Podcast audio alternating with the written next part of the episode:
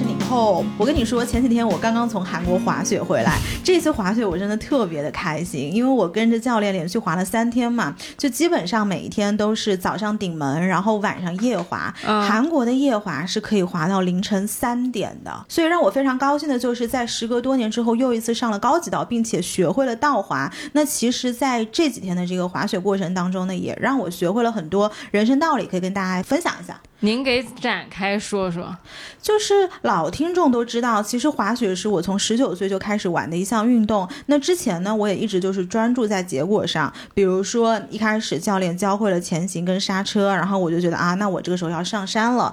那如果上山了之后呢，从初级道开始就想往中级道上走，中级道上就想往高级道上走，就你永远都会有那个更高的山可以让你往上爬。然后那个时候我就觉得说，那肯定就是你滑的越高，你表示你的水平越好嘛就。越厉害，对，就是你一直都想着赶路，但实际上到到达高峰之后，你就发现你根本没办法跟人家并驾齐驱，你就是菜，因为你打基础的时候就是太追求结果，反而在一些应当加强针对训练的这个动作上就丢掉了耐心，所以反而在山顶影响了整体的表现。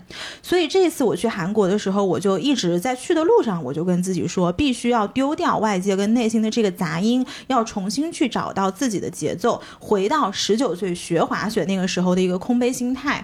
所以当时我就找了一个教练，让他一个一个动作的教我嘛，然后教完我之后，他就 check 这个动作，觉得这个动作 OK 了之后，你再去进行下一个动作。如果他觉得这个动作不对呢，他就纠正你，然后再往后。就在这样不破不立的重新面对当中呢，就是我桑浩就丢掉了对结果的这个追逐，真正勇敢的去找到了自己一步一脚印的这个稳定，反而在三天的练习中稳扎稳打的站上了高峰，稳定好了重心跟基础后，发现做任何动作反而是相对容易的。那这个时候你才有更好的基础去冒更大的险。就是我会觉得滑雪跟人生是一样的，大家都是想要向往远方嘛。但是你说那远方到底是什么？是那个更高的山顶吗？其实不是的，而是那个内在更加辽阔跟稳定的自己。嗯一个人内在丰盈了，就没有到不了的高处跟远方。嗯就像这次我们要向大家介绍的这个品牌好友 PMPM 是一样的。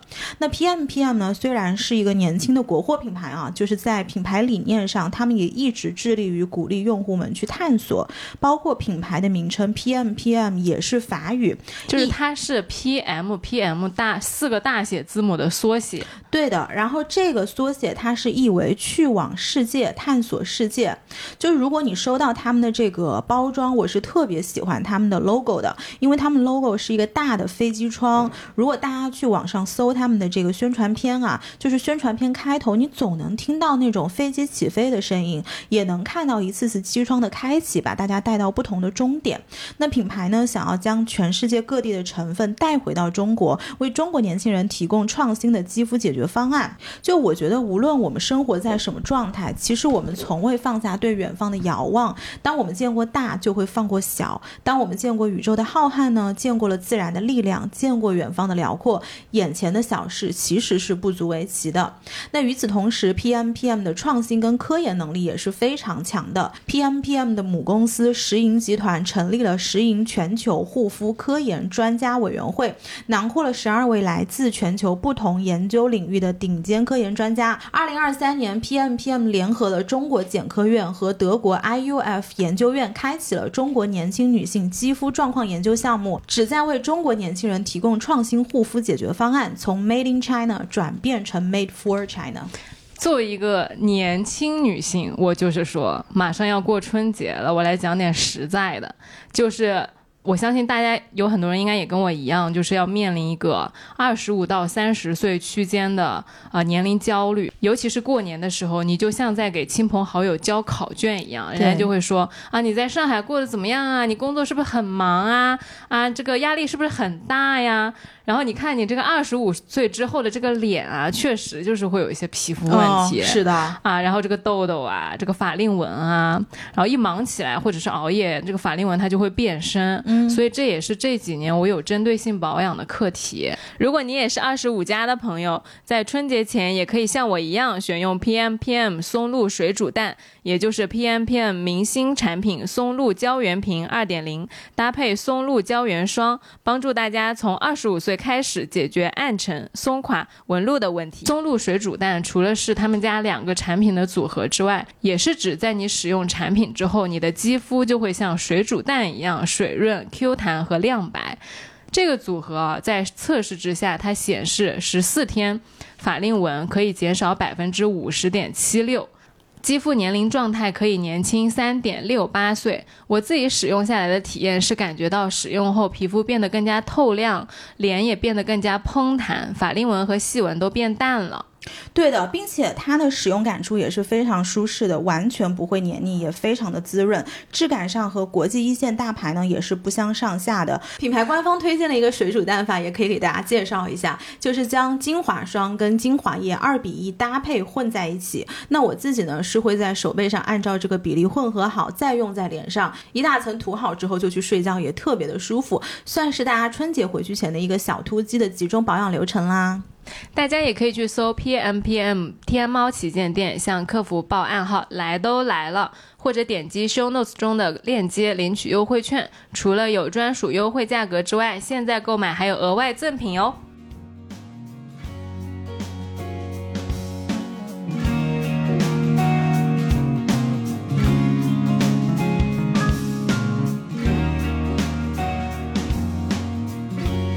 今天是开年第一期二零二四的节目，对的，今天是一月二号，哦，我们真的好勤奋呢，真的。而且我跟大家说，我们就是勤奋到什么程度？今天尼寇跟我说开工第一天录节目，我说行。然后后来我想了一下，我跟尼寇说，我说那我要下班之后先回家做一个瑜伽，对的，然后再来你家录节目。是的。然后我一听你去做瑜伽，那我也去做瑜伽吧。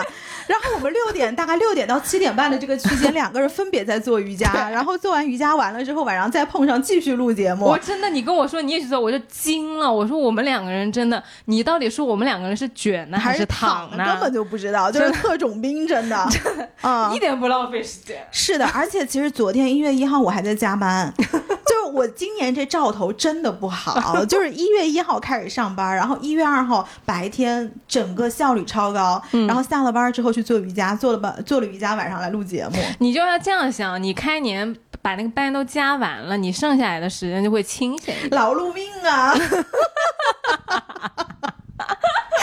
真的，我整个我我这次这个三天的放假，除了加班就是看繁花，就这两件事情。哎，我也是，我我不是加班，我就是看繁花和做瑜伽两件事情。是，所以今天因为也没有什么特别的准备，然后就给大家随便聊聊。我们因为我刚从韩国回来，就很多人在我的微博底下觉得我又出去旅游了，然后这个旅行团又开始可以讲自己的攻略了。没错，之前有朋友特别有意思，他在评论区说，他说要不然我就辞职吧，然后让大家众筹我全年就出去旅游，然后。旅游回来就给大家讲，没错没错，累死我拉倒吧，你们就，反正不心疼的，就是完全不带心疼的，真的。那你给大家讲讲你在韩国咋玩？因为我也没有去过韩国。啊，我是二十三号的时候去的韩国。嗯，就今年这个韩国之行为什么会定呢？其实一开始我们是想找一个地方去滑雪。嗯，然后一开始我们是找了十一月份，本来说去松花湖的，因为那个时候开板嘛，就很多人就往东北这边跑。嗯，但是后来是因为我有一个好朋友，他的同事其实是会讲韩语，然后非常了解韩国这个在地文化的。嗯，所以当时就说，哎，那不行，我们就干脆去远一点，因为实际上从上海飞到松花湖。跟从上海飞到这个呃首尔的时间是差不多的，甚至到首尔其实就一个小时四十分钟。回来的时候，你别说中国是真大，就是不出国，只要你玩就是边缘一点的地方，真的很远，真的。然后那天我到韩国的时候，我有一个伦敦的朋友嘛，然后他就问我，他就说。他说：“你没有地方滑雪吗？在中国？”我说：“有啊，我们中国有新疆，然后我们有什么呃松花湖，地方老多了，但是就是去起来特别远。”他说：“所以你跑去韩国了？”我说：“对呀，你看我们中国就是这么大。”我当时我前阵子不是去那个云南吗？我跟我爸妈去，然后上海没有飞香格里拉的直飞，对，然后我就跟我爸妈从上海飞到了昆明，昆明就飞了三个小时半。啊，是的，是的，然后又从昆明飞到了。了香格里拉飞了一个小时，对，然后我妈就在那抱怨说、嗯中国太大了。太大了，她说你有这个时间，什么贝加尔湖、日本都去了两趟了。是的，是的，就咱们领土就是特别大，嗯所以当时就是因为这个点，而且看了一下两边的这个机票嘛，包括机酒啊、酒店什么各个情况，然后就觉得其实去韩国也不失为一个很好的选择。就其实如果护照方便，出国一些邻近国家，对，其实是很不错的对。嗯而且那个时候正好赶上圣诞节了，嗯所以我们当时就说也可以正好去首尔过一个圣诞，因为首尔过圣诞其实也是非常有氛围的。哎，我发现你每次玩的时候，就特别会玩的一个重要的呃支持点，就是有一个当地的朋友，啊，对，或者有一个向导。对，就是嗯你得有一个在地的人，就是你非常了解当地的文化，对对对对尤其是像韩国这种地方，因为那天我还特意看了一下我的那个两本护照的出入境的那个戳，其实韩国这个是我第六次去了。我去，但是，而且韩国是我小的时候第一个去的国家，你是真爱韩国？不是因为它就是近。然后我妈其实是很喜欢去韩国，她很喜欢吃韩国菜，嗯嗯嗯，对，所以她小的时候就带我去。那个时候我记得特清楚，还在那种大巴上面，然后就有一个导游拿了一个大喇叭跟你说：“我们韩国人从来不买日本人的车。”就是这个，就是 大概我十六、十七岁的时候，大概十十五年前的这个状态。啊，那那个韩国是那个导游是韩国人吗？韩国人，他用英文跟你说是不是？他用中文，因为其实韩国有很多人是会讲中文的。OK，对，因为有很多其实是延边的人，然后他们会到韩国去打工，然后可能后面就入了韩国籍，但实际上就是祖祖上大家都差不多，就有点这个意思。哎，所以他就是讲中文的人多吗？就多到如果我在大街上问路，是有人可以用中文回答我、哦、那那没有，那没有，那没有。嗯其实我不觉得韩国是一个呃其他语言通行特别方便的一个国家，就相对来说，呃，比如说呃日本其实也算不上方便，相对来新加坡啊这些地方肯定不算的。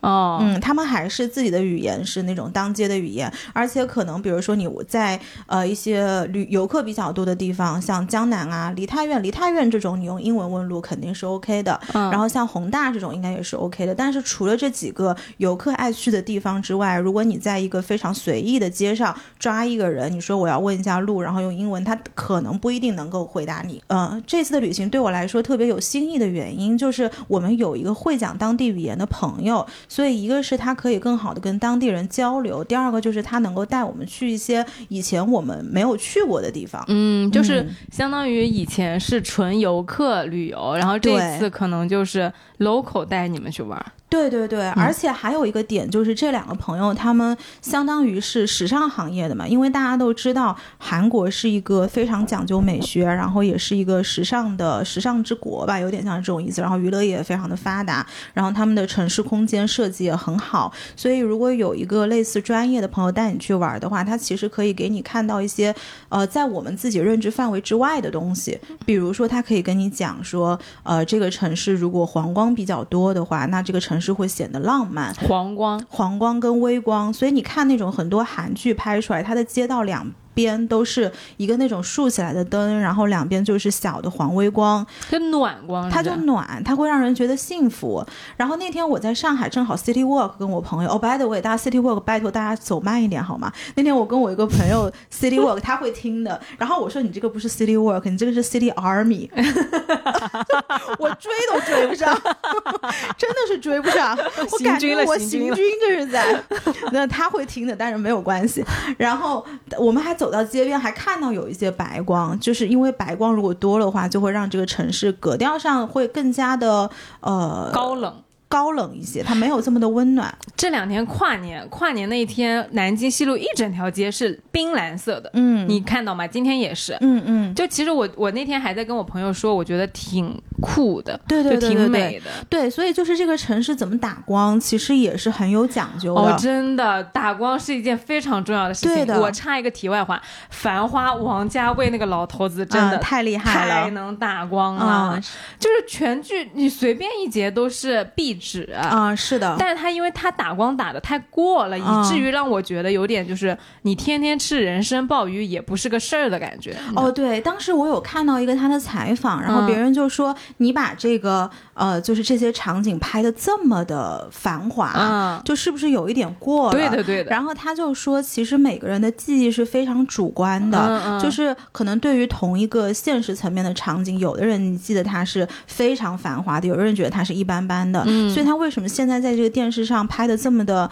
呃，就是繁盛，其实是想要去呃回顾当时那个人看到当时的那种呃 booming 的状态的那种感觉，就相当于他用了一个呃他自己现代的视角去 mark 以前的人。而且他的滤镜是很强的，对，他就要让你看这种滤镜。对的，嗯他说，因为其实当时的人看到当当时的繁华就是那种感觉，哦，对，倒也有点道理。对，他是觉得人的记忆是非常主观的。这个这个视频网上很多，大家可以去搜一搜。对，然后就是因为跟这两个朋友一起去嘛，所以他们呃，其实带我去了一些以前我从来没有去过的地方，比如说这次在呃首尔的时候，我们去了汉南洞。汉南洞是我以前从来没有去过的，以前我会去新沙洞会比较多一些。什么什么这两个洞是什么啊？就它是两一个时尚的这种潮流聚集地。啊，你不说，我以为是你之前在云南去过的那种什么金刚刚汉姆洞是吗不是不是不是，他们那种洞可能就有点像我们什么什么区的这种概念。OK，对的，所以就是新沙洞，然后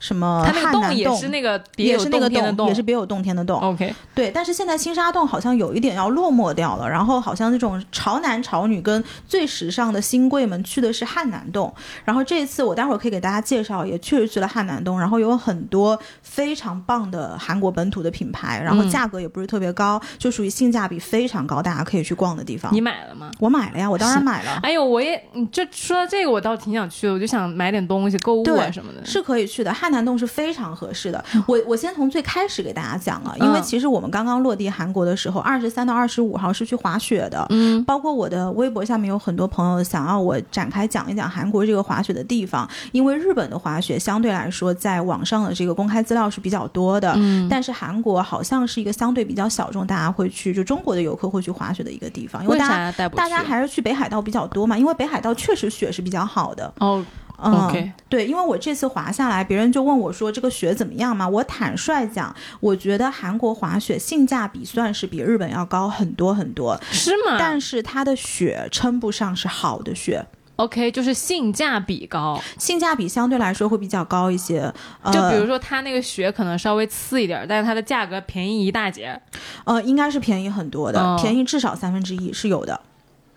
这因为日本本身消费就高。而且北海道，哎，，对，而且就是北海道它自己的基础设施是更加好的，这个不得不说。嗯，呃，但是韩国雪道特别有，就是我觉得非常赞的一点是，如果大家喜欢滑那种夜道，是可以滑到凌晨三点的。就一开始我节目开始也讲过嘛，就是韩国这个地方的人真的是把睡觉这件事情进化掉了，似乎就跟不用睡觉一样，就是我真的不行晚上永远在外面玩。我不行的，我跨年十点钟就回家了。你就能看到我第一天发的那个微博的照片，实际上那个是凌晨两点的照片，你，坡上全是人。嗯，就是那一天，我是呃，我应该是中午十二点的时候从上海走的，然后飞机 delay 了，我到了韩国的时候，差不多是当地时间的四点快五点，因为韩国其实是比中国快一个小时的。嗯对，然后当时我们就租了一个车，直接就去了那个大名的 Val 叫瓦尔瓦 Valvadi，类似是这么拼的一个雪场，就是 V A L V A L D。嗯嗯，然后去了这个雪场，它其实是一个雪场度假村。我可以给大家讲一下这个雪场度假村的 pros and cons。它的 pros 在哪儿呢？在于它离首尔相对来说还是比较近的，嗯因为你下了飞机之后租一个车，呃，两个半小时开车是可以到的。所以基本上我们到了那边晚上七点吃了一个饭之后，就可以直接去冲夜场了。所以当天我是直接到了酒店换了衣服，吃好饭换了衣服之后，我就直接往雪场走了。你真行啊！我的天呐。然后到雪场的时候，差不多是晚上十点半，最后滑到凌晨两点半，这是第一天的行程。我真的向你敬礼，我跟你说，就是一个真正喜欢滑雪的人，你到了那个 powder 面前，你到了那种就是白色。为什么别人讲滑雪叫白色鸦片啊？嗯你到了那前面，你根本就忍不住的。嗯我其实到了首尔落地了之后，我在车上我就一直想着，我说快能去滑雪了，快能去滑雪，就是真的是这种心情。天呐，对的，然后它第二个 pros 就是这个，它是一个滑雪的 resort，就是一个滑雪的度假村。它所有的路面上大概有六七家这种酒店，然后酒店的地下全部是打通的。打通的地下有呃游泳池、保龄球馆，有吃饭的地方，有游戏机房，有做美容的，有汗蒸，有网吧。就是你，我当时走到那儿我都惊了，然后我就发了一个微信给姥爷，我说、咱们国内有这样的雪场吗？是我见识短呢，还是怎么着？因为其实我在国内没有滑过太多的雪，我以前是在美国滑的比较多，所以我一直以为亚洲的基建都是这个样子的。啊，然后姥爷跟我说，他说他好像他也没见过。然后后来我当时在底下我说，我说这地方我可以住十天半个月，而且那个地方是可以带小孩带狗，狗都是 OK 的，而且是有小狗专门休息的地方。哦，就它它的地下是通的，就你不需要走到地面上去的。完全不需要，就是比如说你回了家换了衣服之后，回上面酒店换了衣服，你下去你直接就可以去这些底下所有的游乐场所，你晚上不睡觉完全 OK，我的天，完全 OK，你在底下根本就是不见天日的。哎呦，对，然后当时我们吃完饭之后，直接就换了滑雪服，就去滑雪了嘛。然后它是可以卖夜场的票，夜场的票差不多折合人民币的雪票在四百块钱到五百块钱左右，因为晚上稍微会便宜一点。这个票是包括了你进雪场，包括了你租所有的这个设备，是人民币是吧？人民币。OK，嗯，这个价格稍微相对来说是比白天要便宜一些的，包括你所有的租赁的一些东西，比如说你要租你的雪板啊，或者是雪鞋呀、然后还有那个头盔呀，这个是包在里面包括在里面的。OK，对的，那它它的实现是什么？就是下半场晚上。对，就是晚上你可以滑到三点，哦哦，这只要你能滑到三点，你随便你滑。嗯，它晚上就是这个这样的一个周期，嗯但是，呃，就这个是第二个 pros，就是我觉得它特别特别的方便，嗯而且就是因为雪场中间四点到五点的时，呃，四点到六点半的时候，他们是要做中间的清理的。嗯因为滑雪其实你滑多了之后，它的那个冰是就是雪最后会变成冰的。嗯，因为单板跟双板它滑法是有一点不一样，就如果是单板，他们其实是要推坡的，有一些滑的不好，它如果不会换刃的话，就要推坡下来。那推坡你就可以想象是那种像刨冰一样的，它把刨冰表面的一层雪给推掉了，其实里面是那种很坚固的冰。OK，他就要给它堆回去。对，它就是要给它让它变得更厚一点，然后要再去造一点雪，然后让它那个上面变得更厚。那你所有的人就可以滑到那种蓬松的、蓬蓬的雪，这啊，是、这是比较好造出来的。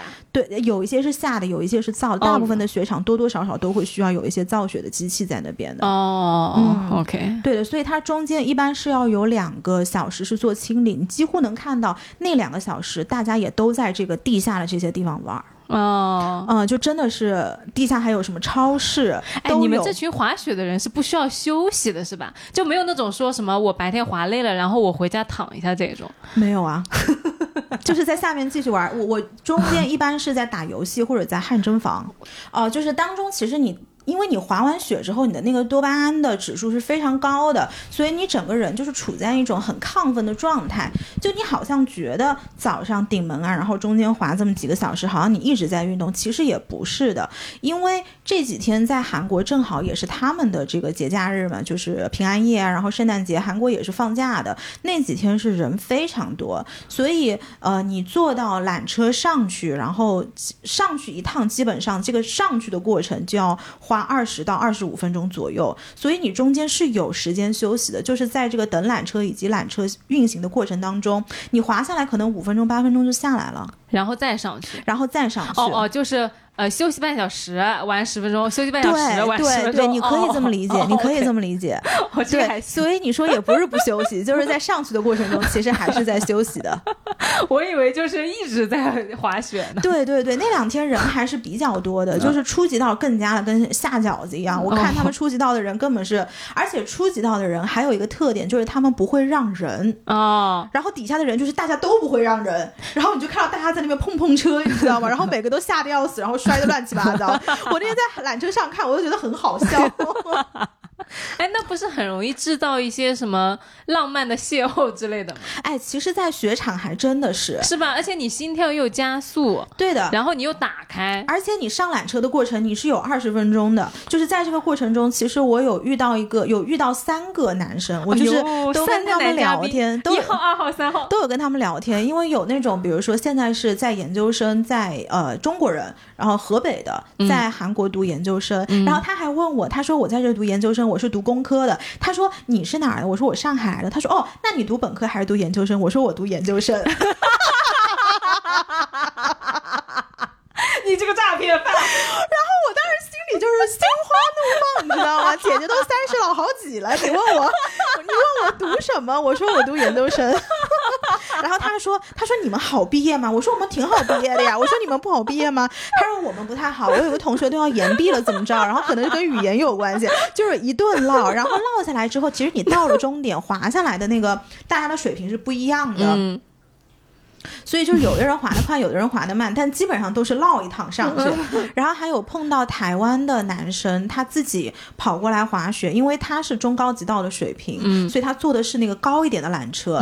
然后，但他还有朋友是在下面滑那个初级道的。后来我他也会问我，他问我什么，你知道吗？他说他之前一个月前在呃上海待了大概两个月，然后他说，我觉得你们那边的女生压力超级大，感觉大家都是有一个时间轴一样，就是什么年纪要做。什么事情？然后这个时间轴的标准是非常明确的。我说是啊，我说你说对了。我说很多人都是这样子的。我说那你们那儿不会有这种问题吗？他说其实也有，但是好像他的体感是没有他们那边这么严重。所以就是会聊一些这种非常 small talk 的东西，但是你对彼此又会有一些好奇心。人人人家都问你是，就是前一个都已经问你。好不好？毕业了，你还在那？因为我们坐的都不是包厢缆，就是上去的都是坐的的那种缆车，坐缆。然后坐缆的话。周围你周围就是下着雪，然后你们两个周围全是白的，你一起坐的这个东西上去，那聊聊天不是很正常吗？那是很浪漫的，就很浪漫，就天空中飘着雪，然后两个人戴着那个护目镜，彼此护目镜上都是雪，还可以摸摸彼此的护目镜，看一下自己，就是是有一些很浪漫的那种场景。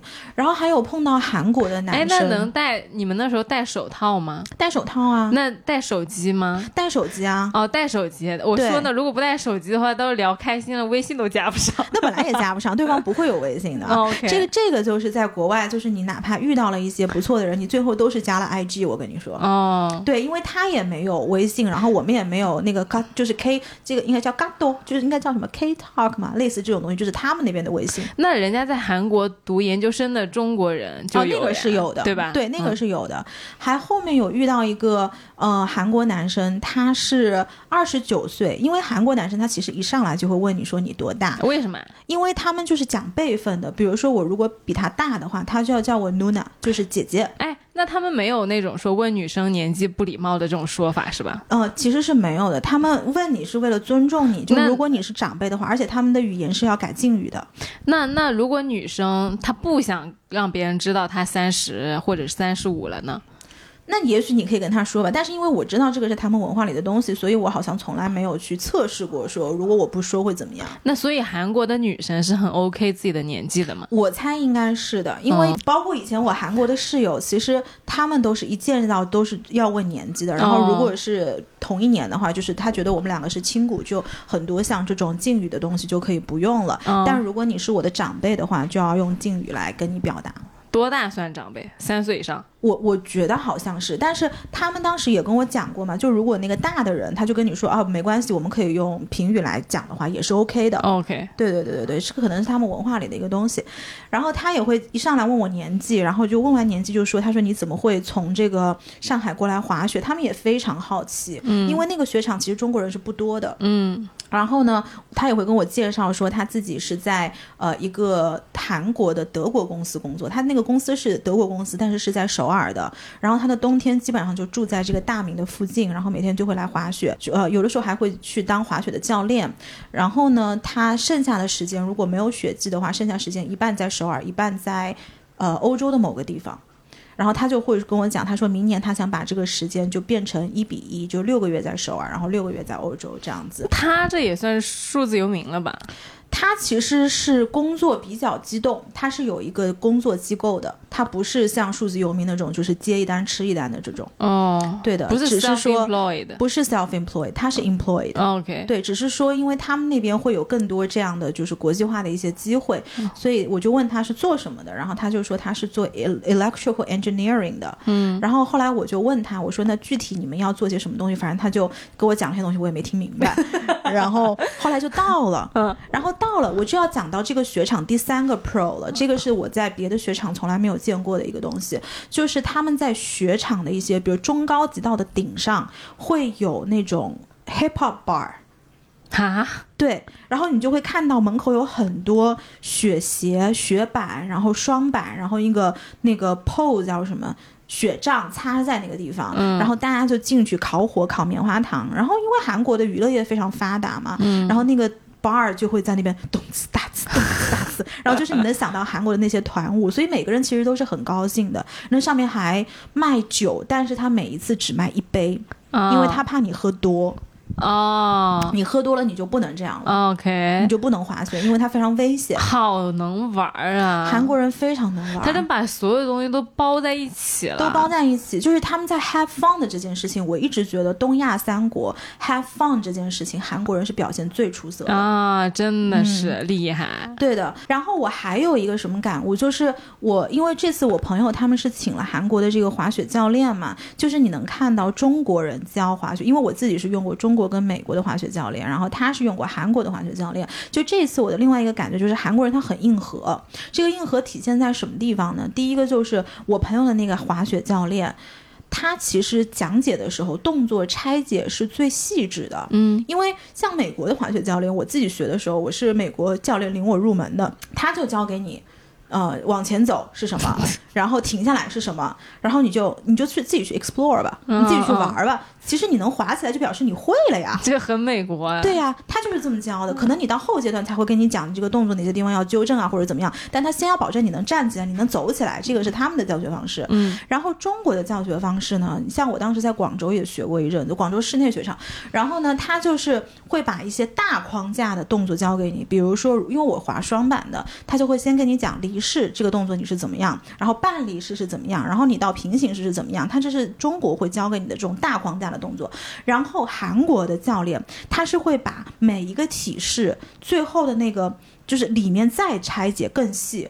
但是你看中国跟韩国的教学，它的差别在哪儿？就是中国的教练，至少我自己用过的用用过的教练是这样，就他会让你在初级道上一直练，一直练，一直练，然后练到差不多会了，你觉得他觉得你 OK 了，他才会比较保守的带你上中级道。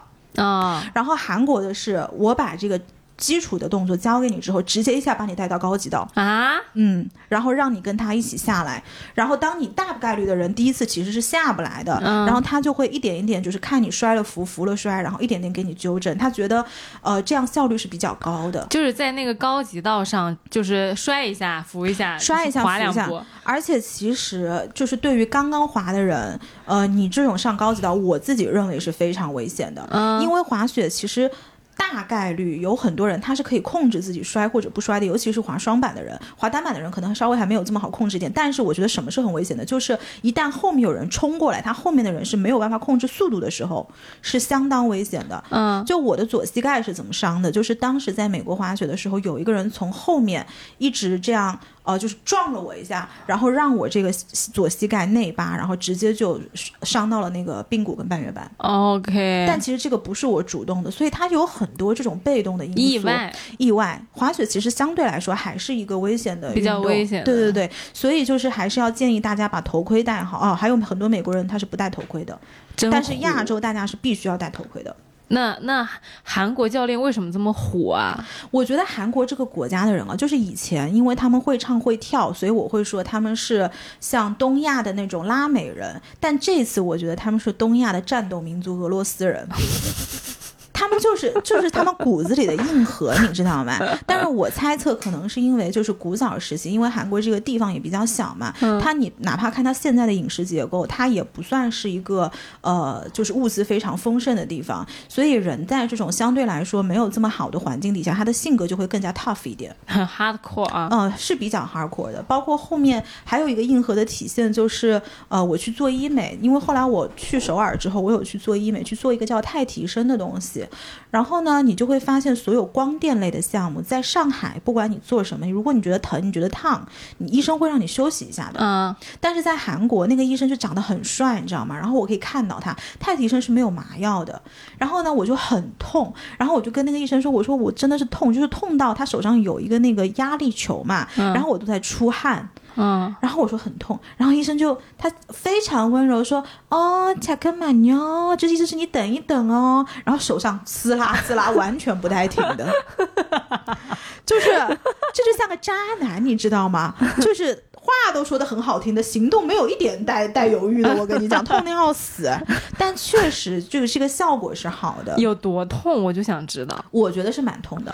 因为我我对我来说，我是做过热玛吉，做过超声刀，做过那个钛提升，嗯，但是呢，钛提升它的确实也不太一样，因为其实我做超声刀美版超声刀的时候，我是打了麻药的，嗯。就是是那种注射针的麻药，因为我是比较怕痛的，嗯，所以相对来说，这个理论上应该是最痛的项目，反而是没有这么痛了。哦，但是因为这次泰体生就完全脸是裸脸进去的，二十分钟就裸脸就出来了，然后我就就我就觉得痛的要死。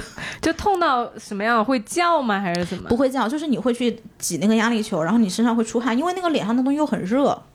那天我又穿了个毛衣，会哭吗？会有流眼泪我不会，我不会。那还好吧。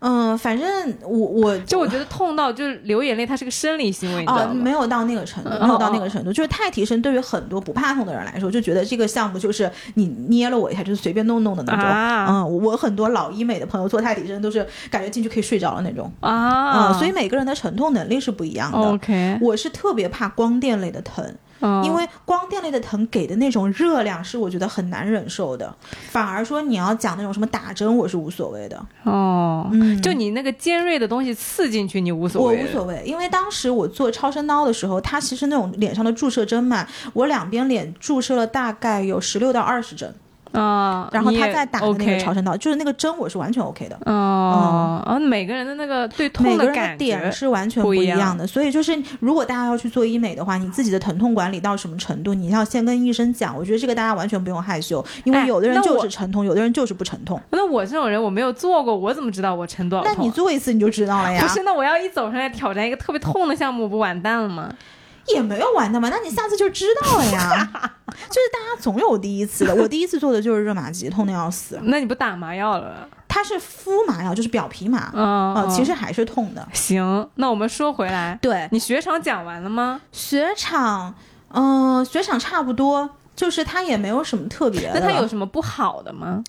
它的不好就是我觉得雪没有这么好，然后呢，就是至少对于大明的这个雪场来说，它的赛道不算长。哦，而且初级道不多，这个是我观察到的一点。因为其实我觉得一个好的雪场，它的初级道应该是又平又缓又长，嗯这样大家才能够就是慢慢下来，才能够练得比较好。嗯因为其实对于初级人、初级选手来说，呃，如果你很快的就下来，然后又要坐缆车上去，很快下来，其实就是这个练习的频次它太就是一天练不到几趟，就这个意思。嗯嗯对，而且那个大明的雪场初级道好像只有两条还是三条，嗯，但是你像我朋友他那种最后也没有办法上高中级道或者是高级道，他就一直在那个地方，他就觉得这几天他的水平并没有一个明显的进步。那是不是他这个雪场就是为了中高级的人设置的？他也不算，但是你说中高级吧，它的中高级道第一个好的雪场，它有的时候是会把 snowboard 就是单板跟双板是要分开的，嗯因为就像一开始我讲，双板其实是有你双板滑雪的方式，单板你有的时候要推坡要换人，所以它会有很多冰出来。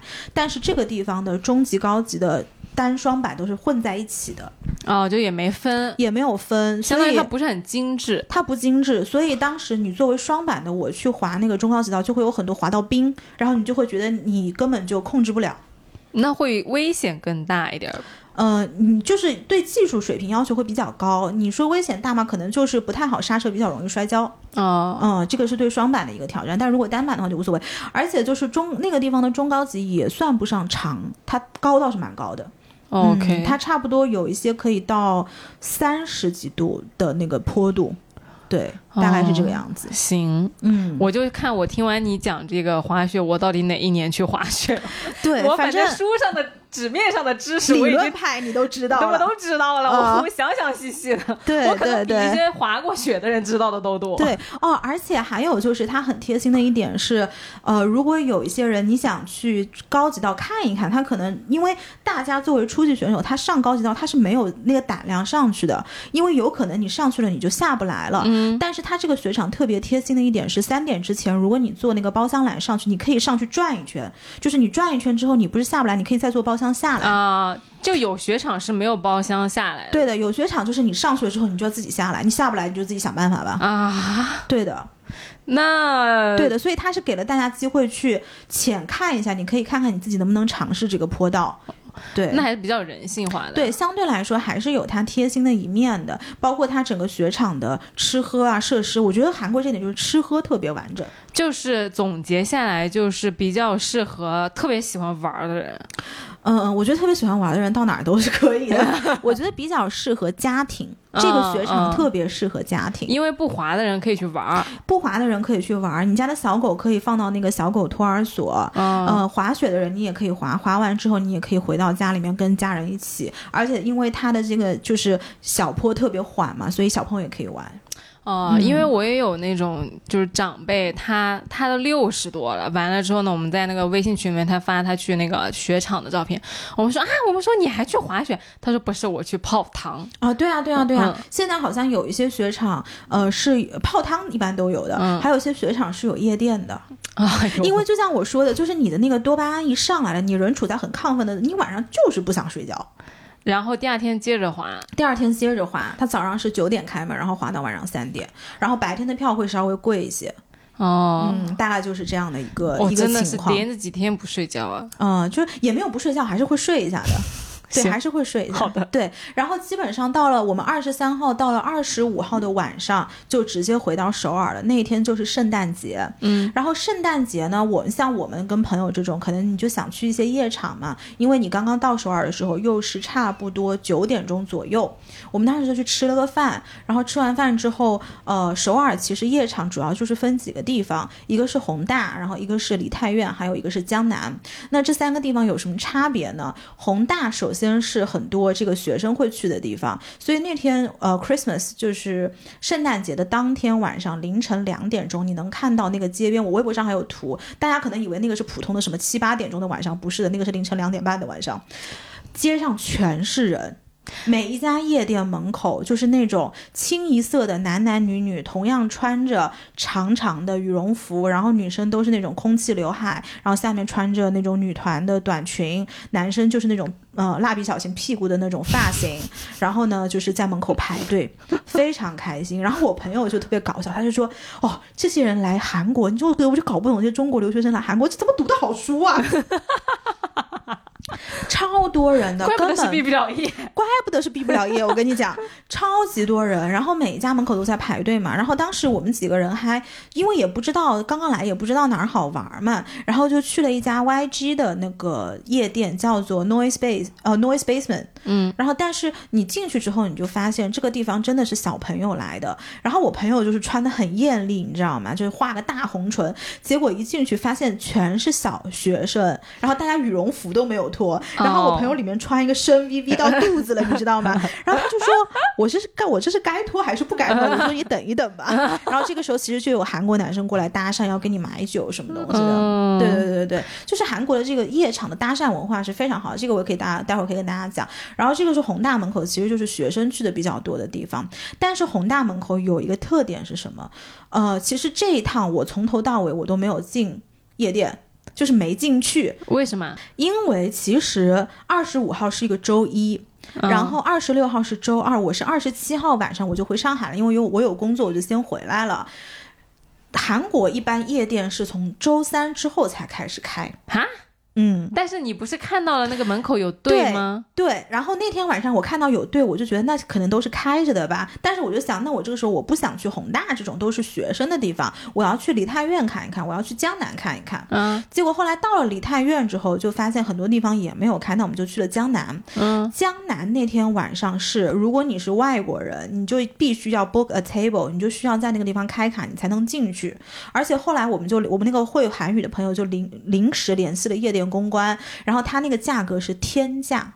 啊，对的，所以其实后来我们才知道，外国人最 easy 的方式是去梨泰院。哦因为梨泰院相对来说是一个文化包容度比较高，就是夜场文化包容度比较高，并且不卡年纪、不卡护照的地方。就韩国有一个地方，我觉得是非常不人性化的，就是包括我二十八号我朋友他们要去宏大的那个夜店嘛，他直接把 passport，因为他都是要进去要看 ID 的，就是所有包括美国的夜场进去都是中国是不用看 ID 的，但是很多外国国家进夜场是要看 ID 啊，的，这样子的，对的拿着身份证进去。护照。OK，护照，然后你进去了以后给他看，他他就直接说了，他说 You are too old to get in，他就说你他妈太老了，就是好像宏大卡年纪是在三十岁左右，这个是我听说，但是我不确定啊，因为我们朋友也没有进去，我马上就进不了宏大了。对的，就进不去了。然后后来呢，如果你在江南，你超过了三十岁，当天晚上也是要开卡的。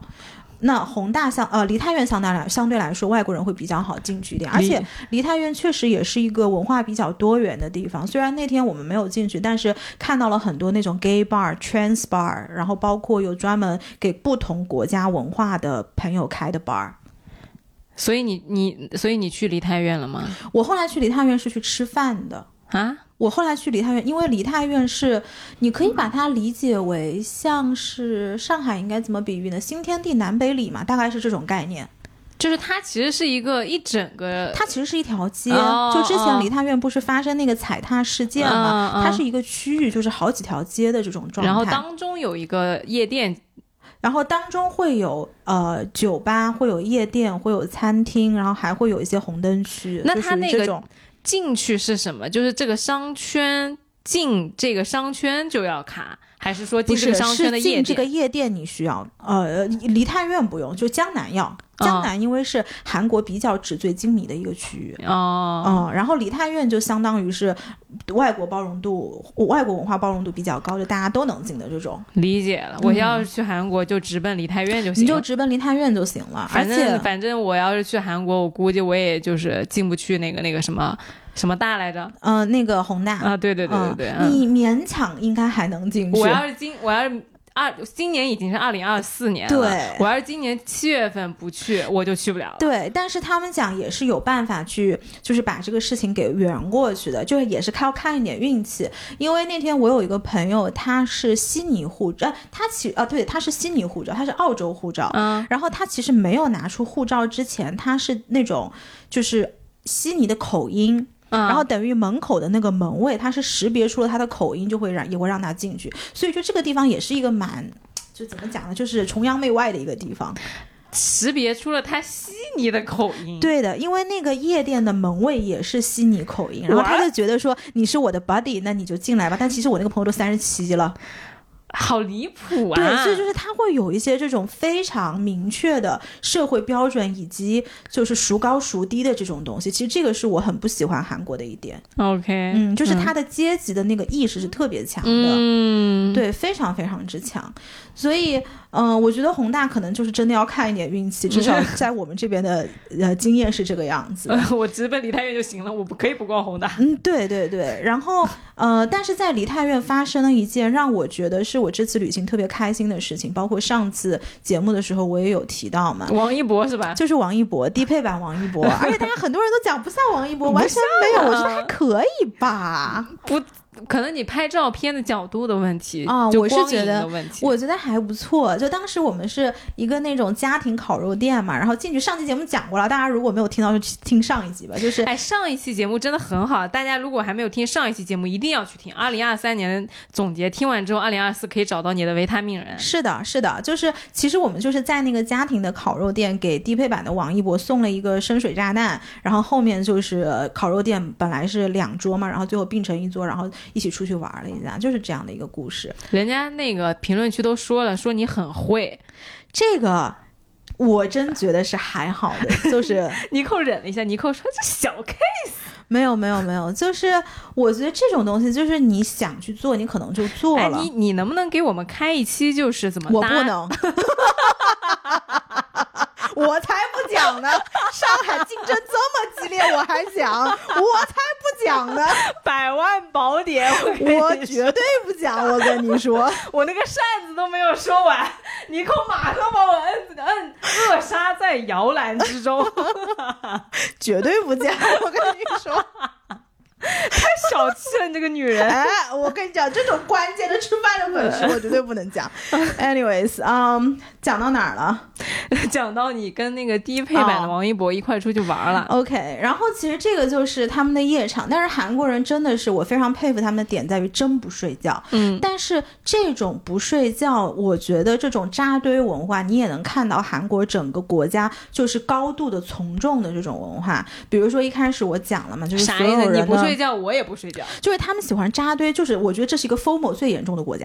啊，嗯，就如果我在家待着，你们都在外面玩儿，好像不行。对就不行。然后比如说你们都是穿这种长款的这种什么羽绒服，他也是长款黑色羽绒服，你就走在大街上，我都没看到几个那种就是穿着比较鲜艳、比较特立独行的那种。可能离太远还有一些，但是你但凡去到一些其他的区域，你就觉得大家穿着什么打扮全是一样的，就他追某一种潮流追得很重，追得很重。而且你想一想，全世界的这些偶像团舞最发达的，韩国是一个。嗯对吧？而且他们的这个包括整个音乐的 flow 什么都是有迹可循的。嗯，对的，所以呃，如果你走在大街上的话，包括他们的整形，嗯整形也都是一个模子刻出来的。嗯为什么以前我们讲韩国小姐都长一样嘛？这个也是他们高度高度从众性的一个它是表真长现一。样的。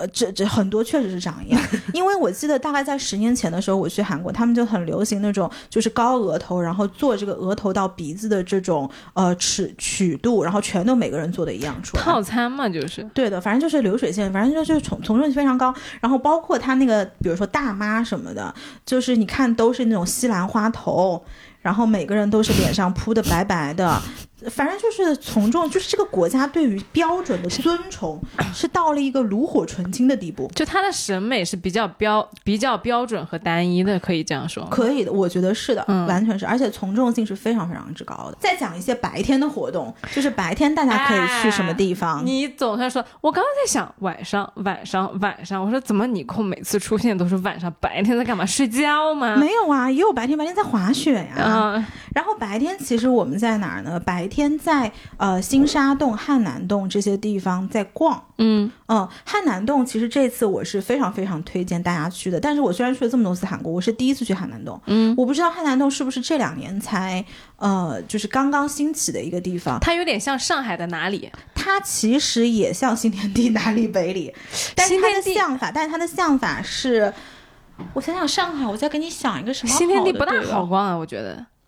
你觉得新天好逛吗？我觉得新天地不好但是逛新天地的，但是是因为新天地的牌子不行。啊。对啊，就是如果你去汉南洞的话，我就觉得韩国的女孩子是非常呃幸福的，嗯，因为首先汉兰弄的东西它不贵，就是你要贵你也可以贵到一个地方，但是你如果要便宜，你像那种什么一千块钱的这种包包也是能买到的。嗯嗯，对的，就是它上有上的上法，下有下的下法，属于这种。它很宽。它比较宽，嗯而且你不管是上还是下，它的东西都不难看。你去新天地找一个一千块钱的包所以，所以为什么我说韩国的这种年轻女孩子是很幸福的，包括男男女女。如果那种男生你要送女朋友一个东西，你随便走到一个店里，他不会花你很多很多钱，嗯而且他都会给你搭配好，就店员全都帮你配好的，都是非常时尚的单品。哎，就它它，我觉得韩风和日式的风格都是非常系统的。非常系统的，但是不得不说，日式的是要比韩式更加中规中矩一些，更淑女，更淑女一些，而且日本的东西相对来说比韩国会更加贵一点。如果说逛就纯逛街的这个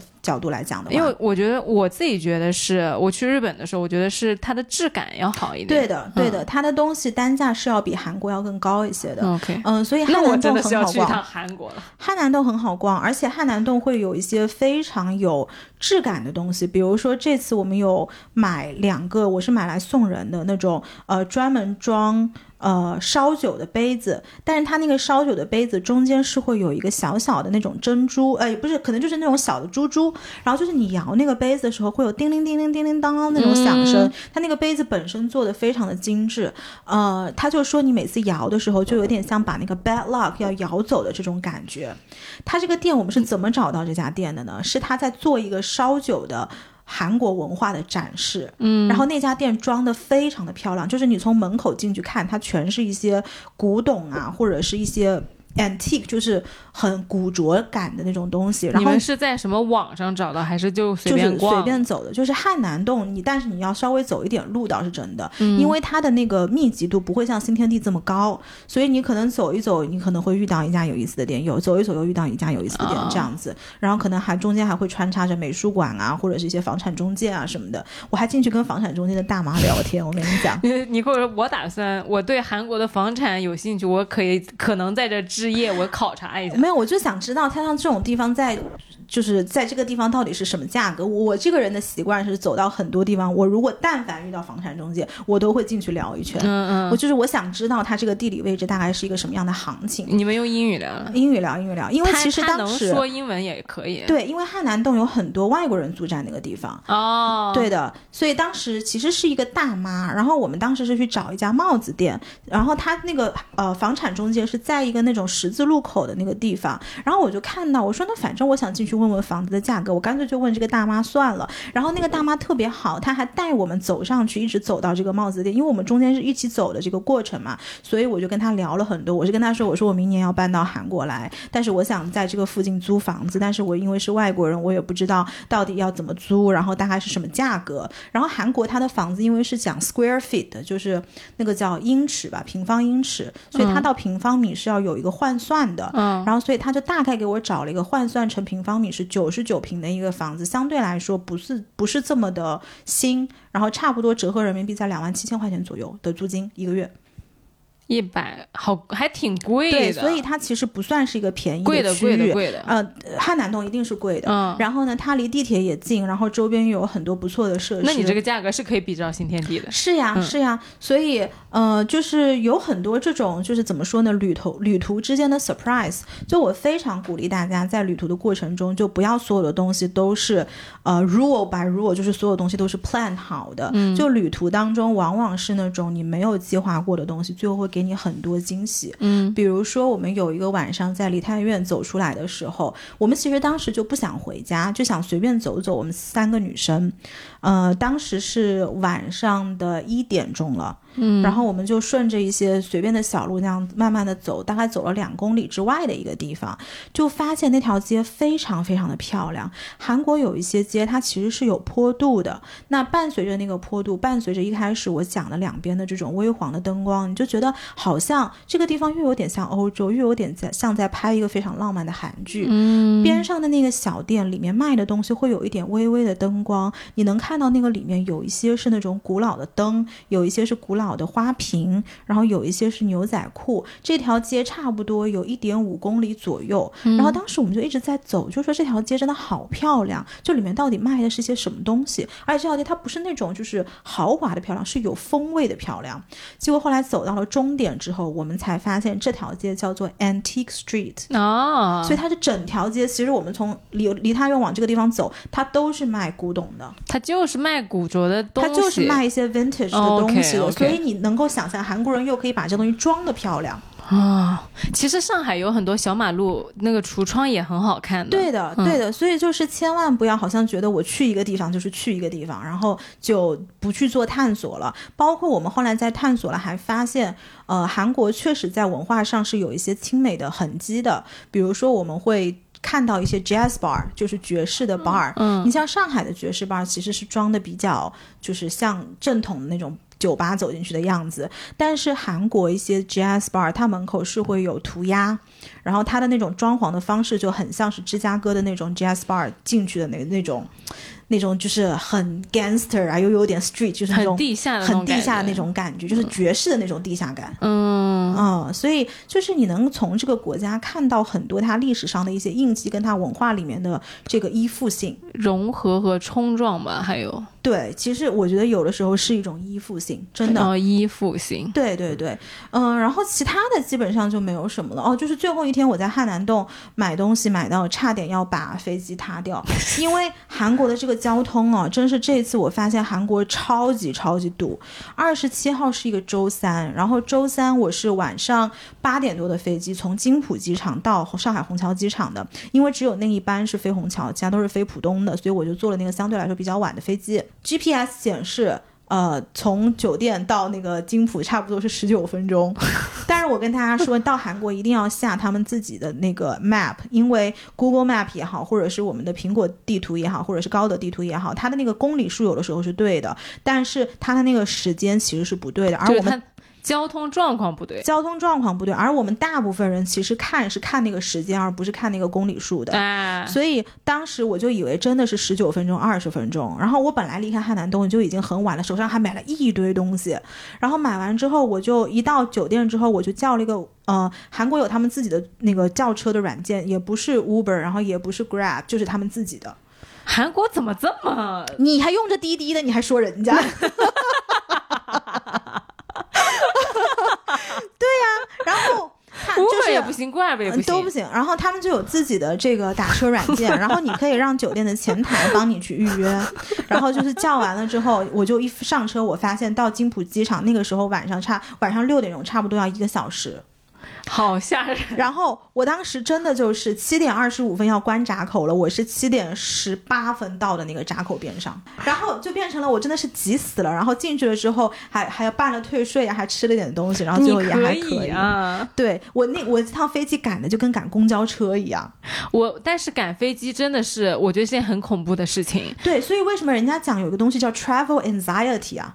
就是有的时候有一些人在去坐一些长途飞机的时候，他头一天晚上会有，就总觉得说，哎，我是不是忘了带东西？然后第二天会不会有什么特特就是特定的交通状况？是的，是的，而且我觉得赶那种跨国飞机尤其恐怖。但我有一次也跟你一样，我上我上一次是在芬兰还是在哪儿，然后也是在逛街，然后而且是在机场逛街，你知道吗？嗯然后那个赫尔辛基机场，啊，对对对对对对对。然后完了之后呢，我在那买东西，然后当时就是我觉得我都到机场了，我肯定不会误机的。对啊，结果还在那喝咖啡，他有一个母名的。那个英文叫什么？就是一个白色的小动物，芬兰的那个很典我。有点忘了，我也只转过机在那儿，我没有去过。呃，然后反正就是一个他们那的咖啡咖啡厅，嗯然后在那喝咖啡，然后在那逛。后来马就是真的会忘记时间，然后当时跑的时候，真的一个心就是从嗓子眼跳出来。我长这么大，就是坐过这么多趟飞机，我就那一刻真的超但是你，但是你如果在机场的话，其实没事，他顶多就是 last call 了，就叫你呗。那你一听到你叫，你就去就行了。但是那个时候就是他机场很大嘛，你就跑呀，嗯就，没有时间，就一边跑一边。我当时那个同行你就怕别人把你的行李给你丢下来。对对，那个、我同行的人说说真的，每次一跟你出来玩，一定会出状况，然后啊一定会就是。不可能从容的上飞机，就在那骂我，嗯然后我就记得赶飞机真的太恐怖了。对，反正当时那天晚上也是我整个韩国旅程里面最心惊肉跳的一刻，因为我是行李在外面，人在外面，然后酒店 check out 了，我朋友还在逛街，我第二天早上还要开会，然后我想说，我当时还看了一下最晚一班飞机，要么就是仁川九点半，但实际上也是赶不上的。嗯，，对飞机真的一定要早到。对，大家就真的是韩国的交通还是要注意一点的。就这次我是没有经验，我记得最后打车是两万四千六百韩币，然后我下车的时候。就是紧张到什么地步，我就拿了三张那个一万块钱，我直接给司机，我说你拿着吧，然后我就走了。对的，我要是赶不上飞机，我的损失可不止对的，我想我还有两分钟，我就赶紧走了，你不用找钱，不用找钱，因为韩国很多那个司机他也是大叔，嗯，就是因为韩国老龄化就是也挺严重的嘛，然后这些人他可能社会保障没有到那个程度，他就出来开车，嗯，他们找起钱来呀那个慢呐、然后我想说，哎，算了，不用找了，我就走了。对，然后赶上就行，赶赶上就就行。但是必须要说，现在其实国际航班退税还是非常方便的，因为韩国它那个退税就是你自己把所有的退税单在机费在那个机器上扫一下，然后扫完了之后，最后可以直接退税，退完税扫到你支付宝里，非常方便，能用支付宝啊，能用支付宝。支付宝了不起啊，对，还是挺厉害的，所以我觉得就是这次韩国之旅呢，还是比较开心的，嗯至少是我今年去的几个地方里面，我觉得最对我胃口的一个地方。我觉得听完你这个，你到时候把那个地点啊。就是写在那个、给我一个文字版的，然后把它放在 show notes 里面。有一些就是我自己觉得哦，对我来说也是个启发的。我下次去玩儿就是得记住，比如说什么下他们当地的地图啊，啊然后飞机要早点到这种很要紧的事情，我给它全部放在文案里。对对对，可以可以可以。哦，再给大家讲一个彩蛋，就是我这次，因为我其实到每个地方都有在当地会划那个 dating app 的 习惯。啊，这个很重要，这个很重要，。就其实我不是说真的想 match 谁，我想看一下每个国家或者每个地区的男孩子的差异到底在什么地方。嗯我我因为我这次住在江北，然后我要去江南。实际上，如果熟悉韩国的朋友，就是你要是江北，你往东边开，然后再过一个桥就可以到江南了嘛。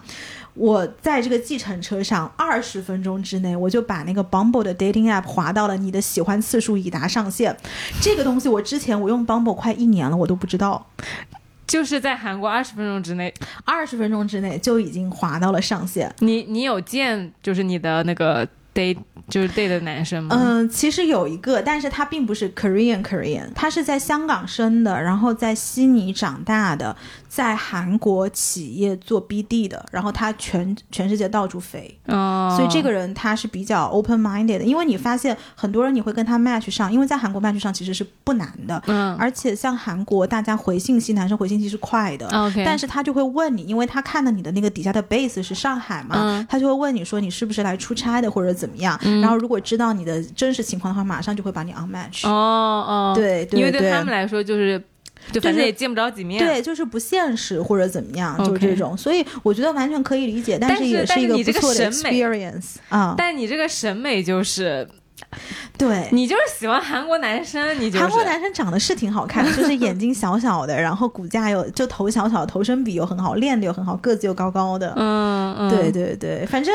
我觉得是一个不错的 fun trip，然后给我今年这个呃一一个忙碌的一整年也画下了一个蛮好的句号。其实这趟 trip 我是非常开心的。听完之后我确嗯实也种草了韩国。对，韩国是有很多好玩儿，真的有很多好玩儿的。而且就是，即便是到了现在，我知道还有很多东西是可以玩儿的，因为我只我这次真的是没有时间。OK，嗯嗯，所以如果下次去了，再可以跟大家下次继续分享了。好那今天这期节目就到这边了，还是欢迎大家每周收听来都来了，也可以在小宇宙、网易云音乐、荔枝 FM、苹果 Podcast、Spotify 等歌单平台找到我们，也欢迎你在评论区跟我们互动。就这样喽，拜拜。希望你今天也开心，拜拜。